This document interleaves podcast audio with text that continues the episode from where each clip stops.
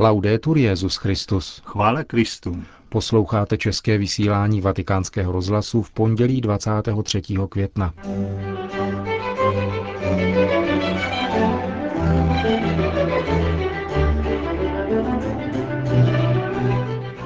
Benedikt XVI. přijal dnes v oddělených audiencích delegace státních představitelů Makedonie a Bulharska.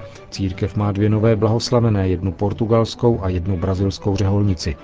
Na závěr našeho vysílání uslyšíte rozhovor s Antoniem Sočím, autorem knihy Válka proti Ježíši. Pořadem vás provázejí Josef Koláček a Milan Glázer.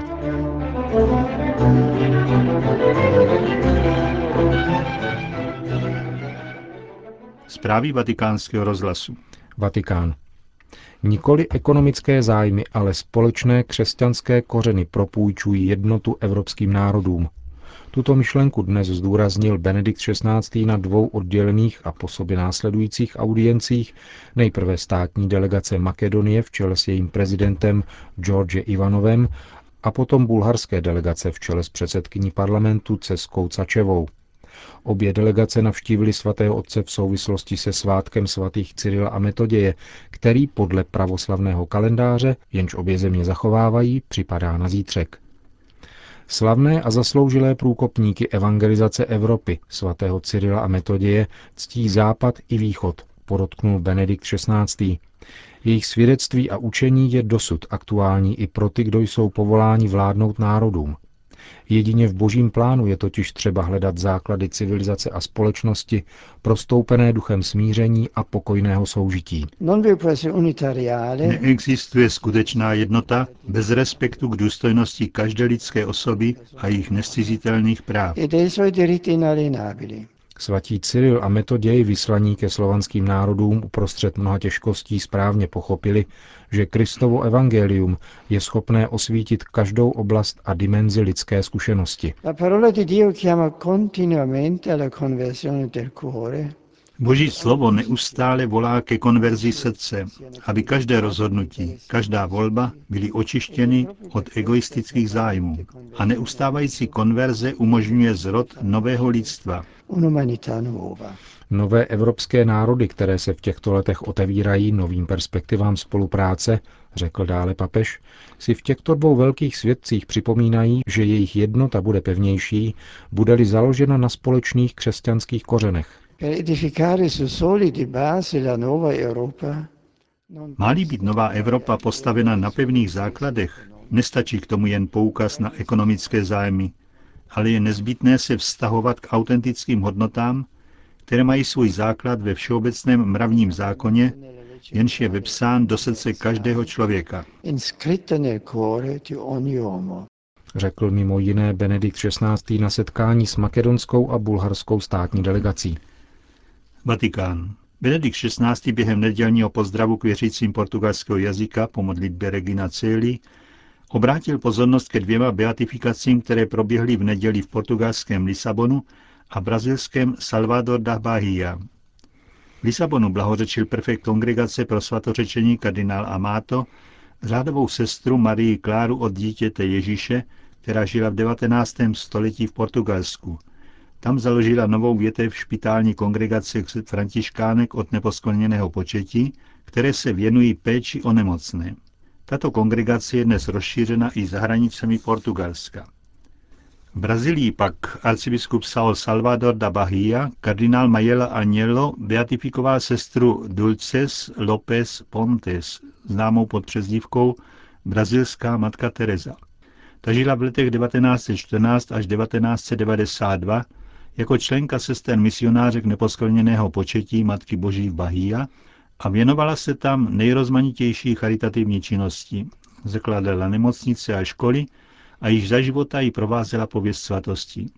Dvakrát ji v Salvador da Bahia navštívil během svých cest do Brazílie blahoslavený Jan Pavel II. Vatikán.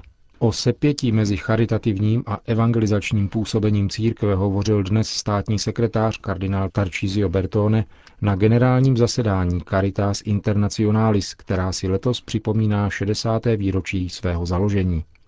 Vatikánský státní sekretář sloužil včera mši svatou pro 300 účastníků tohoto zasedání. Ve své homílii poukázal na výchovný rozměr působení této organizace, která pomáhá lidem, kteří se nacházejí v nouzi, a zdůraznil potřebu její křesťanské totožnosti, protože církev koná službu milosedenství po vzoru Ježíše Krista.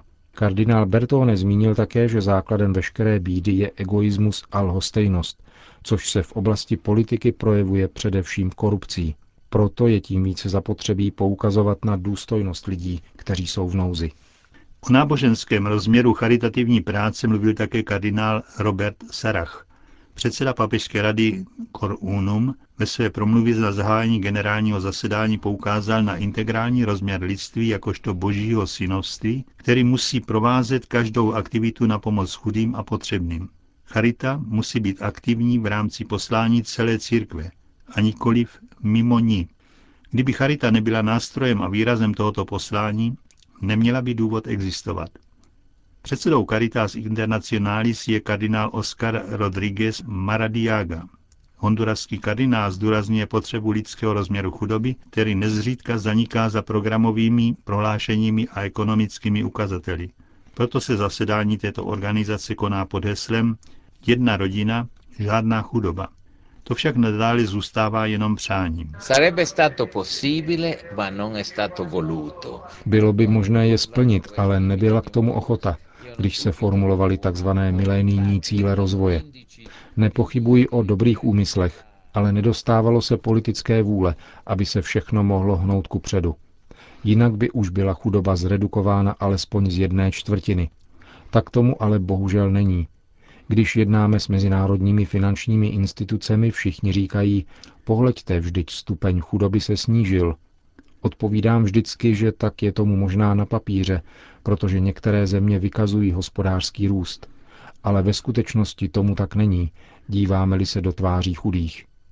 V souvislosti s motem našeho setkání proto tvrdím, že je zapotřebí na nejbližší čtyři roky přijmout globální plán, Omezit chudobu je nezbytné, protože jinak nebude mír. Říká kardinál Maradiaga, předseda Caritas Internationalis. Konec zpráv.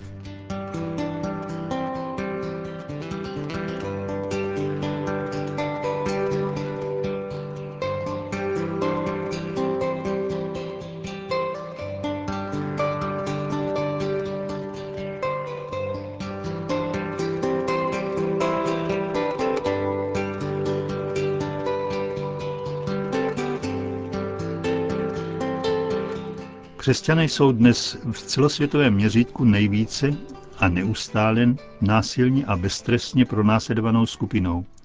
To jsou slova, která francouzský židovský intelektuál Bernard Henri Lévy napsal v jednom svém článku loni v listopadu.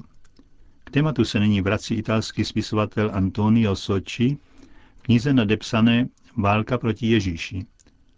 Autor v ní pátrá po kořenech antikřesťanské ideologie a zároveň zdůrazňuje, jak moderní archeologické objevy a historické bádání potvrzuje pravost evangelních událostí.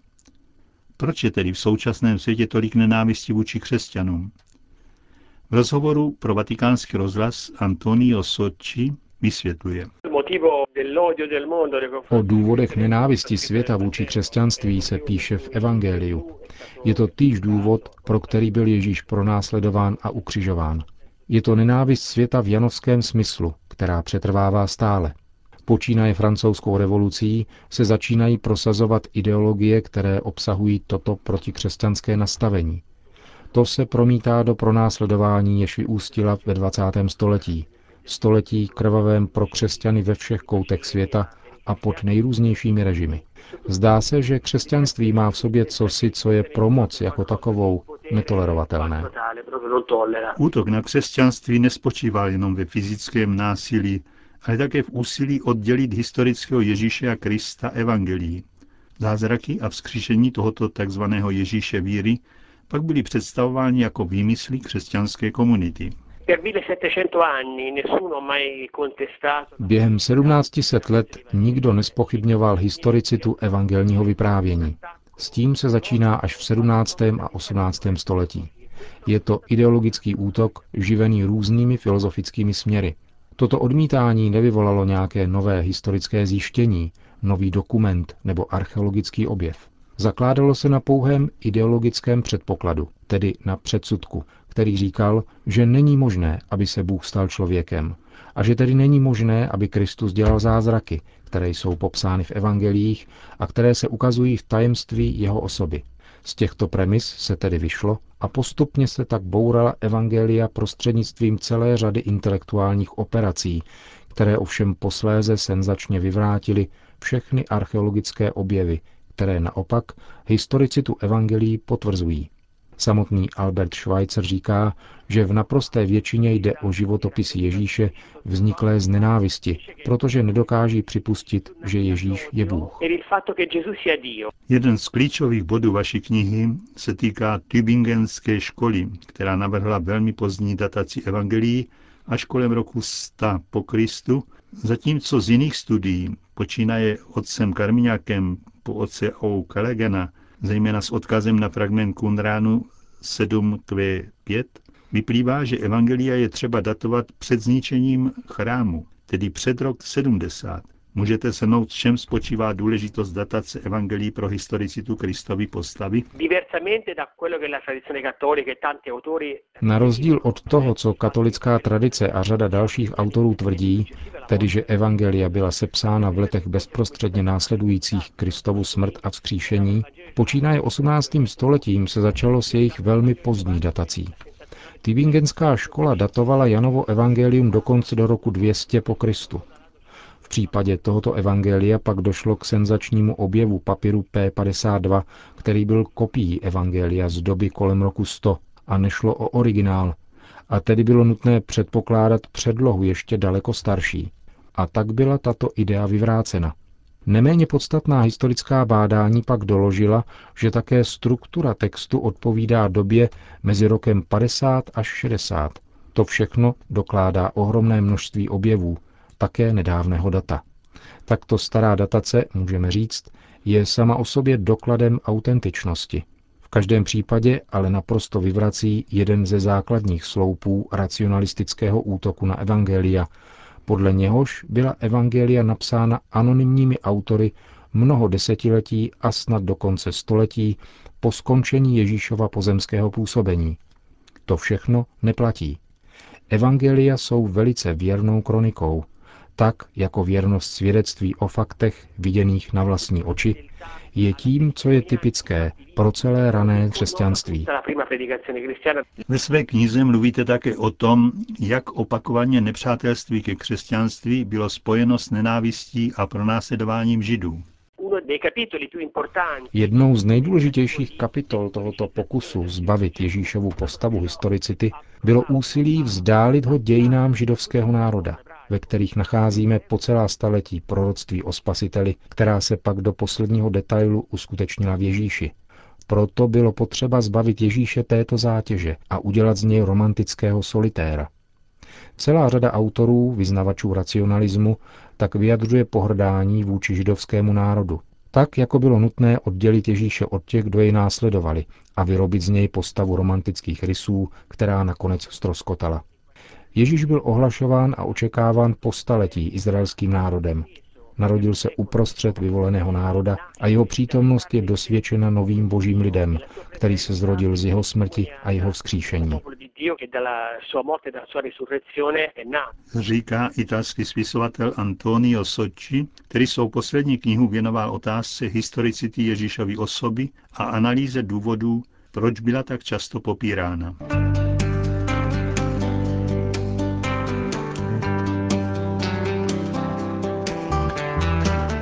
Končíme české vysílání vatikánského rozhlasu. Chvála Kristu. Laudetur Jezus Christus.